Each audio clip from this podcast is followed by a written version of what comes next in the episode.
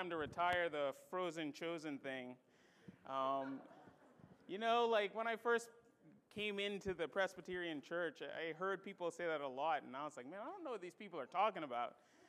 Um, we're not the frozen chosen, at least not anymore. We've thought out quite a bit. Well, if you have your Bibles, please turn to Philippians chapter 4. Philippians chapter 4. And we've been talking about, um, last week I mentioned how we're just going to take a month or so. And as the Puritans would do, we'd just take this passage that we're about to read and just wring it dry and look at it from every angle you can look at it. And it's Philippians chapter 4, verse 8 through 9. We're going to do this until the end of June, and then um, at the beginning of July, uh, we're going to stay on our theme of spiritual maturity, and we're going to look at Jonah, who's an example of someone who is supposed to be spiritually mature but isn't.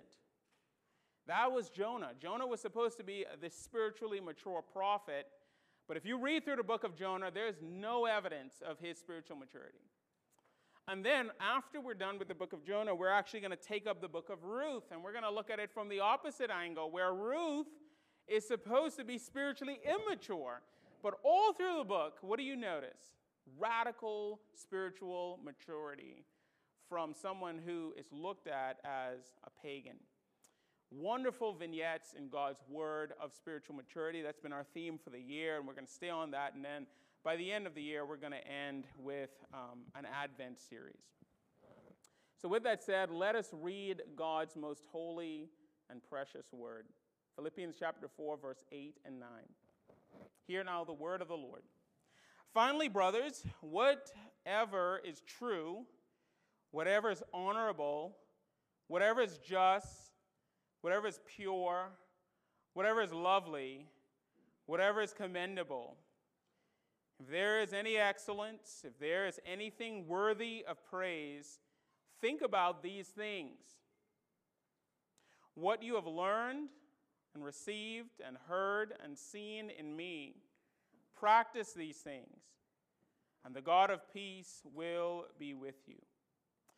Well, all flesh is as grass, and the glory of man as the flower of grass. The grass withers, and the flower fades, but the word of the Lord shall endure forever. And this is the word that will be taught unto you. Amen and amen. Let's go to our Lord in prayer. Holy Spirit, this is your word, and these are your people. You know exactly what they need. We have all come in here with different struggles. We've come in here with different pressures, different joys, different things that we're looking forward to. We are a complex mixture of people. And yet, in your sovereign wisdom, you have drawn us together to participate in this thing we call worship. But more importantly, this thing we call fellowship with you. And so, since you know us, you know what we need, may something that is said today through the singing, through the reading of Scripture, even through this brief time of instruction, may it minister to our hearts and our minds in a powerful way. In Jesus' name, amen and amen. Well, last week, when we um, went through this text, we began by talking about that list that I just read things of true, things that are honorable, things that are just, things that are pure, things that are lovely, things that are of a good report things that are virtuous, things that inspire praise. We talked about how that list isn't just things that you and I should think about, but we were getting a window into how you and I were designed. We were designed to think that way. When God created your brain, when He created your mind, when He created you, He designed you to think in that way, but not only think in that way, but to live in that way. That's what we said last week. And then we said, look, we started off with truth. We actually looked at truth and honorable together because we said that those were couplets. But we focused most on truth because we said that, look, unless you order your life by what's true, what's actually true, then you can't order your life by anything else on that list. Truth must be held high. If you're living a life filled with lies, if you don't recognize who you are, that you are a sinner in need of grace, and that your only hope in this life is Jesus Christ and Him crucified, if you do not live with that reality, that reality of creation, fall, and redemption, in light of who you are and in light of who Jesus is, if you don't live your life by that truth, then there is no way else you can live in this world. You can't practice any other of those virtues. So, truth is central. And today, I fully came in here to start off by talking about things that were righteous and pure, and then I got sidetracked. As I often do, I got sidetracked. And I got hung up on the word honorable. It's the second word in this list. Now, if you have another translation, you probably have noble or honest or good, right? You probably have one of those words. But for some reason, I got hung up on honorable. And the more and more I thought about that word, the more and more I said, you know what? I have to come in and talk about this word honorable. What does the word honorable mean? Well, the word honorable means that which is worthy of reverence. Or, if I could say it a different way, that which inspires awe. That's what honorable means. That's what Paul is saying here. He said that you and I should think and live in such a way that we recognize awe, that we are in wonder of God and His creation. In fact, do you realize that God has created you with a mechanism inside of you for awe and wonder? Do you realize that when God created you, He created you with this mechanism of amazement inside of you? And even the, little, the smallest children have it. I remember um, about two years ago, my youngest, um, for some reason, I ended up with him, just only him that day. And I was so excited because I'm like, yes, we can go on a walk. You know, I could get in my 10,000 steps. This is going to be great. And so I took him outside and I sat him down and I turned to grab our stroller. And by the time I turned back around, he was on his hands and knees following a millipede. And I mean, literally, he was on his hands and knees just looking at the millipede. And he started pointing at me and saying, Daddy, look.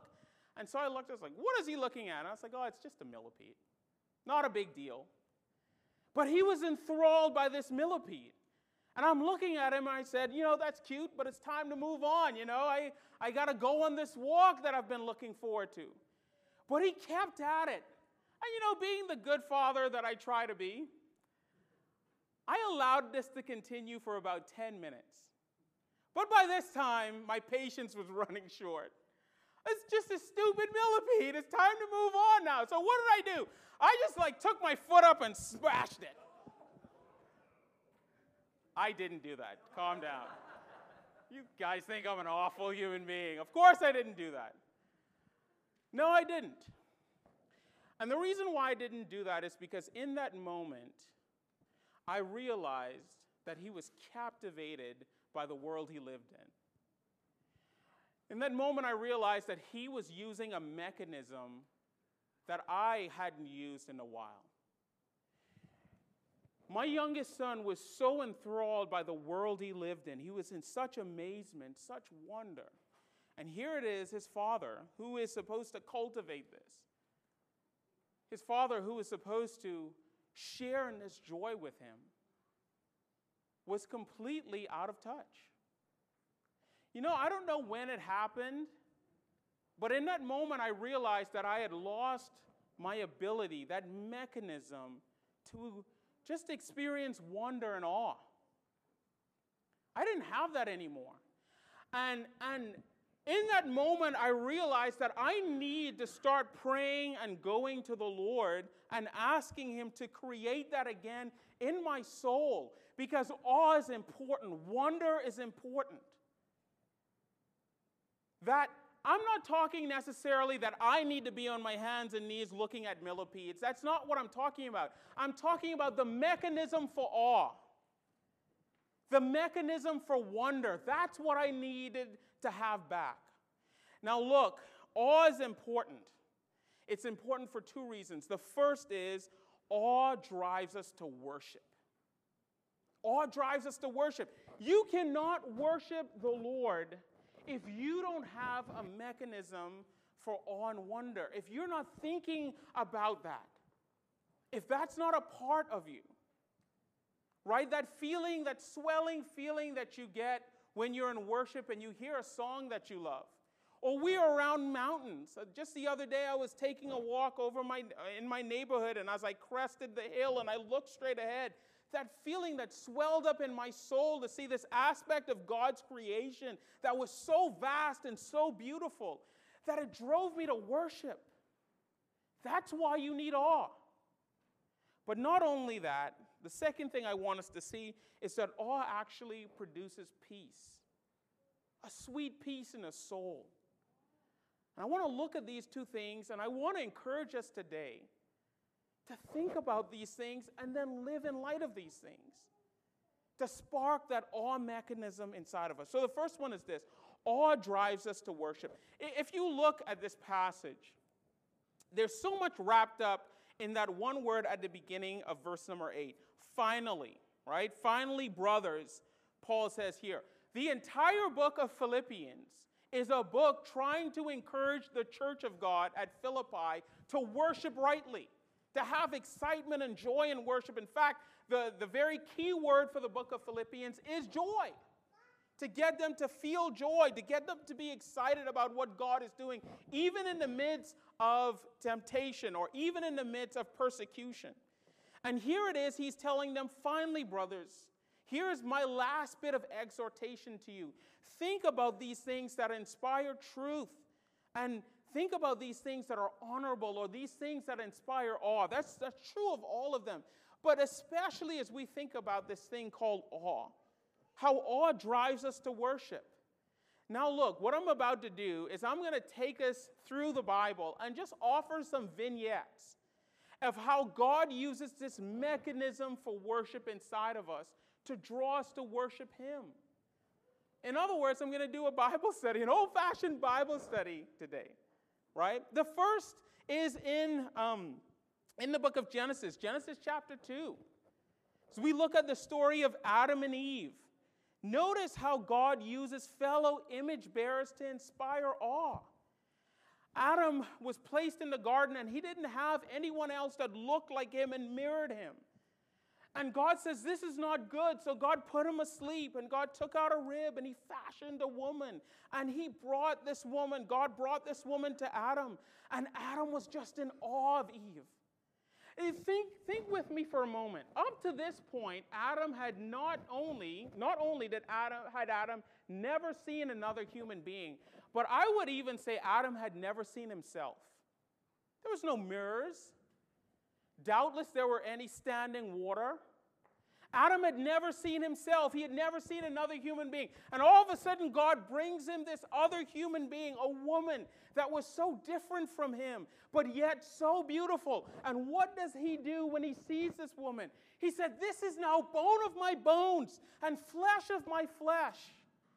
He immediately breaks out in doxology. Why? Because he saw a beautiful woman.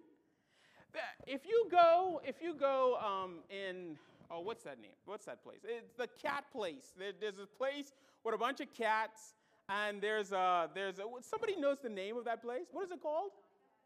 Yeah, they had a cat cafe, right? Never been in that place. I'm allergic to cats. But you might have gone in the cat, the cat, uh, you know, place. Whatever, you know, if that's your thing. But there's a sign right after that that always catches my attention.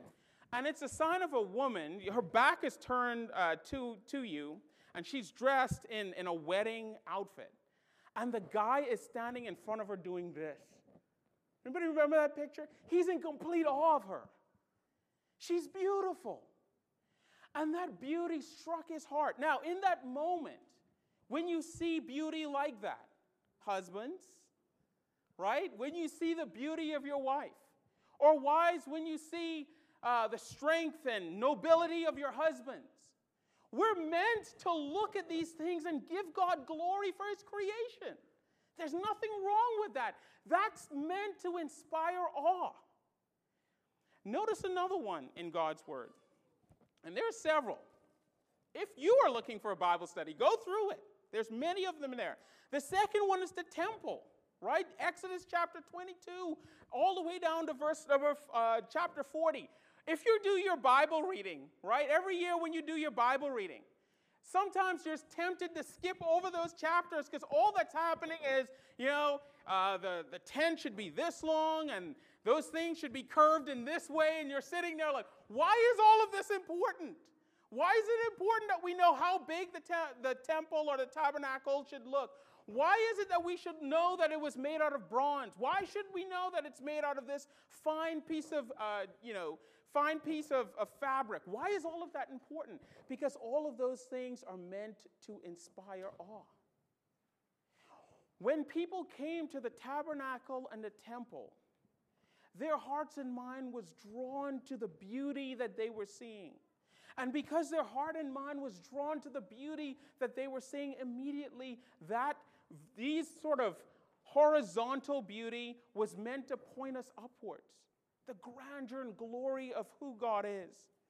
Or what about David? David in Psalm 8 David says this When I consider your heavens, the work of your fingers, the moon and stars that you have set in place. Or in Psalm 19, verse 1, when he says, The heavens declare the glory of God, and the sky above proclaim this handiwork. What is David doing in that moment? He's looking at natural creation, what is manifested by God in creation, and he's saying, This is absolutely beautiful. Of course, it points us to a creator. You know, in the 1920s and the 1930s, one of the biggest mistakes Christians did, and this is mostly through the fundamentalist movement and other movements, is that we started telling ourselves that science is irredeemable and therefore we should get out of the business of doing science. That's a huge mistake. Because listen to me, especially you young people, even as you study science today, study it. Learn it, know it. Why? Because these things are meant to point us to God. Newton, Boyle, Pascal, all of these men understood that and when they did science that the science that they were doing copernicus you go on and on and on all of what they were doing were meant to point them to the glory of god and so when you go outside at night and you see the stars and you see the moon don't just look at it and say, oh, I've seen that before. Look at it and de- drink deeply. Wonder about it. Because those things are designed, handcrafted by God to point us to Him. Uh, there's a book, it was written around about 2014. It was written, um, it was written by uh, a psychologist. And one of the things that he said was that we live in a world that it's evident to everyone. The book is actually called Awe. Paul Tripp is his name. Paul Tripp wrote the book, and it's called Awe. And Paul, Paul Tripp said, Look, we live in a world that's created to inspire awe. And we've been given the mechanism for awe. So when we see something beautiful, it's meant to grab our attention and point us back to God. Everything from a flower to the weirdest looking cat to, to the weirdest looking bug. All of those things are meant to point us to the glory and majesty of God. Now, perhaps my absolute favorite example of awe in all of Scripture is Isaiah chapter 6, verse 1 through 6, and how God uses his Shekinah glory, his manifest presence, to bring Isaiah to a knowledge of him. Remember how Isaiah 6 starts. It says, In the year King Uzziah died, I saw the Lord high and lifted up. That is not just mere historical detail, that's actually paramount to the text. If you understand anything about the time that Isaiah lived in, King Uzziah was the paradigmatic king. King Uzziah came in and he instituted a standing army. King Uzziah came in and provided food for everyone in Israel. King Uzziah came in and brought a measure of safety. He protected Israel. To them, King Uzziah was a god. And then the Bible says that he died. And his life, Isaiah's life, was completely turned upside down. He thought for sure the kingdom would end. There's nothing else to be done. In fact, that's why he went to the temple. He went to the temple because he figured there's nothing else I could do. I'm going to stay here until they come and kill us all. But in that moment of him being downtrodden, in that moment of him thinking all hope is lost, what happened? He sees God high and lifted up, and his train filling the entire temple. This place, imagine if this place was filled with the train of God, it was surrounding him completely. And then the Bible says that he gets this vision of heavenly worship with the angels crying out, Holy, holy, holy is the Lord God Almighty. The whole earth is filled with his glory. That's what he sees. He sees heavenly worship. And what does he say after he sees heavenly worship? I love this text. The Bible says he looks at it and he says, I am undone because I am a man of unclean lips and I dwell in the midst of a people of unclean lips. Think about that for a moment. He's not saying, I'm a swearer. He's not saying I have a filthy mouth. That's not what he's saying at all. He isn't making a value judgment about himself. Here's what he's saying, and it's so beautiful. He's saying, Look, if that's what true worship looks like, if that's what true awe looks like, then what we do on the Sabbath is blasphemy. It, no, it's nowhere near that. No one that I know of worships God like that. No one that I, um, that I know of on this earth who is around me. No one is in awe of God like that. And he says, I am undone because he realizes that he has an awe problem. And beloved, let me, let me say something to you. There is, and even this is true of me being the pastor, every Lord's Day, one of my prayers is that I say, God, please don't let this become rote. Don't let this become something I just do. What a waste if I came in here Sunday after Sunday and my heart, my soul was unmoved by worship. What a waste if we came inside here every Sunday and our hearts aren't profoundly shaped by just the imagery and the knowledge that God exists and His Spirit is in here. And we're not captivated by that. Look, I know it's difficult wrangling children in the pew. I get that. And I know it's hard because we live lives in which all sorts of things are vying for our attention.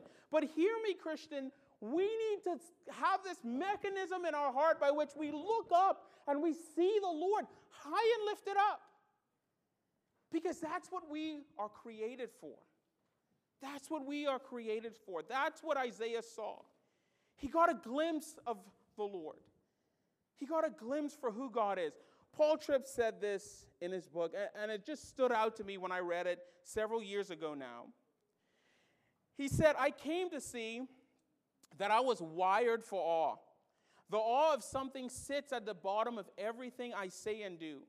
But I wasn't just wired for, for awe, I was wired for awe of God. No other awe, he says, satisfies the soul. No other awe can give my heart the peace, rest, and security that it seeks. Hear me today. I, I, I remember the day I came to know the Lord. And I was sitting in the church, and and rightly. I think I was sitting on this side of the church because it was two pews just like this. I was sitting on that side, and the pastor was preaching. I remember thinking, this guy's a wild man. He was like jumping up and down and flailing his arms and screaming. And I remember thinking, okay, that, that guy is crazy, but I believe everything he says. And in that moment, I have never felt in my life such peace. I never felt such blessing. I've never felt such rest, such security. Why? Because I saw the Lord high and lifted up. What is, what is all of our task, by the way? All of our task is to mirror and represent that reality. What is, what is witnessing? What is sharing our faith? Putting the Lord high and lifted up. What's the goal of our life?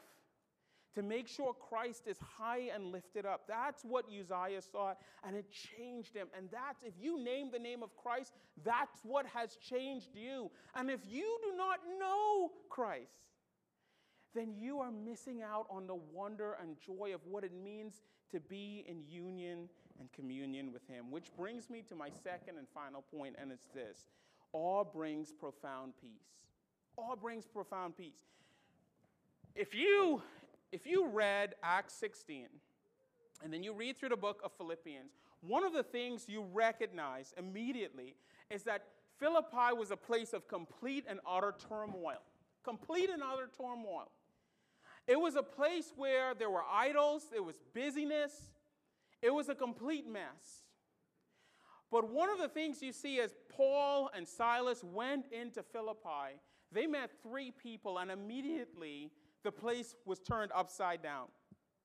The first person they met was Lydia, this hard charging um, businesswoman who was frantically going about selling her purple, fine linen. And Paul met her, and Paul told her about Jesus, and he brought peace to her life.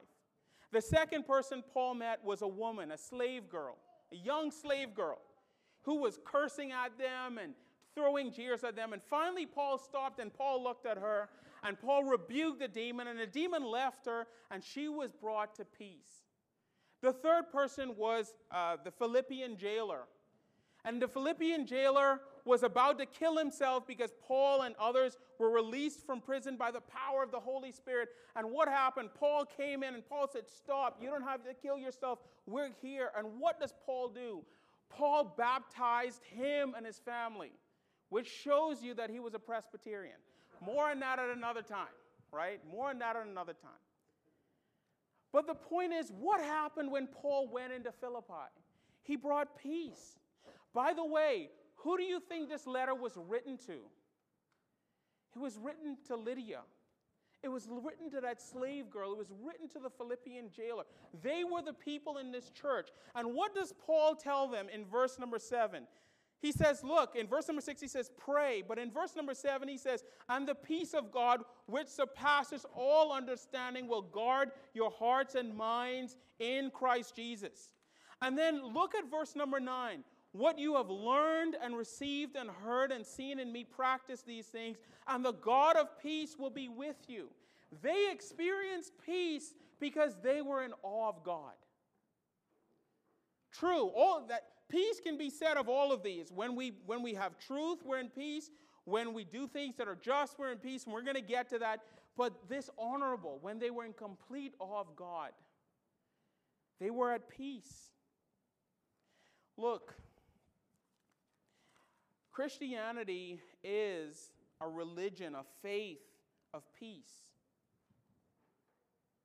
But we're also a religion and faith of awe, complete awe. One last thing I want to say is this, and this is the big takeaway. Big takeaway is this that you and I must cultivate a spirit and a lifestyle of awe. All of these, uh, all of these adjectives mentioned in verse number eight, all of them are adjectives. They, they've given scholars fits because one of the things they realize is what is the antecedent to all of these adjectives? But if you read this text, the antecedent to all of these adjectives is none other than Jesus Christ. Who should we be in awe of the most? Jesus.